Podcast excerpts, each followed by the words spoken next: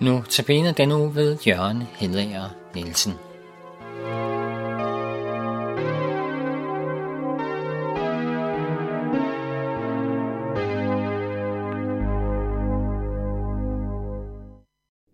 Vi forbinder det nye Jerusalem med Jesu genkomst, og det er ikke helt forkert. Men det er heller ikke hele sandheden.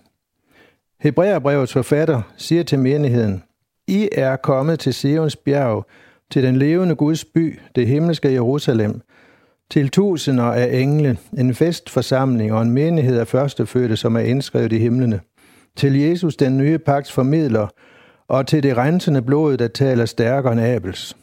Det er i Hebræerbrevet kapitel 12. Her tales i nutid, I er kommet.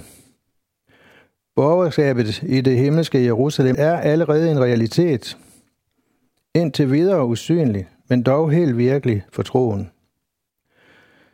Som kristne hører vi allerede nu til de frie borgere i den nye himmelske Jerusalem.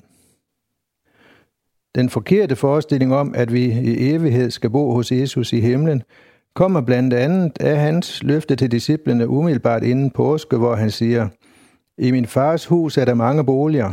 Hvis ikke, vil jeg så have sagt, at jeg går bort for at gøre en plads rede til jer. Og når jeg er gået bort og har gjort en plads rede for jer, kommer jeg igen og tager jer til mig, for at også I skal være, hvor jeg er. De boliger, Jesus har gjort rede til os, er i det nye Jerusalem, som nu er i himlene. Men ved Jesu genkomst sker der noget epokegørende, som beskrives sådan i Johannes åbenbaring, kapitel 21. Og jeg så en ny himmel og en ny jord, og den hellige by, det nye Jerusalem, så jeg komme ned fra himlen fra Gud. Efter Jesu genkomst vil det nye Jerusalem være at finde på den nye jord, men ikke som en geografisk by. Det nuværende Jerusalem er en fantastisk by, som vi kan besøge og endda slå os ned i. Men det nye Jerusalem er noget andet. Det er et af flere kraftfulde billeder på noget, der er så stort, at ingen enkelt billede kan rumme det. Vi læser videre i åbenbaringen 21, og vi ser, at Johannes får en guided tur til det nye Jerusalem med en engel som vejviser. Englen siger til Johannes, Kom, jeg vil vise dig bruden, Lammes hustru. Og som vi så i går, så er bruden et billede på menigheden.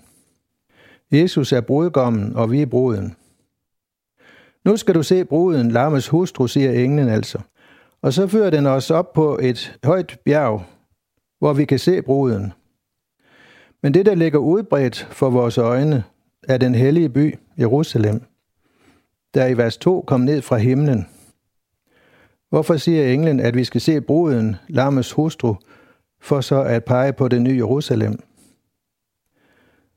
Det er, fordi det er to billeder på den samme virkelighed. Tænker vi konkret og arkitektonisk om beskrivelsen af det nye Jerusalem, så bliver det umuligt at få tingene til at gå op.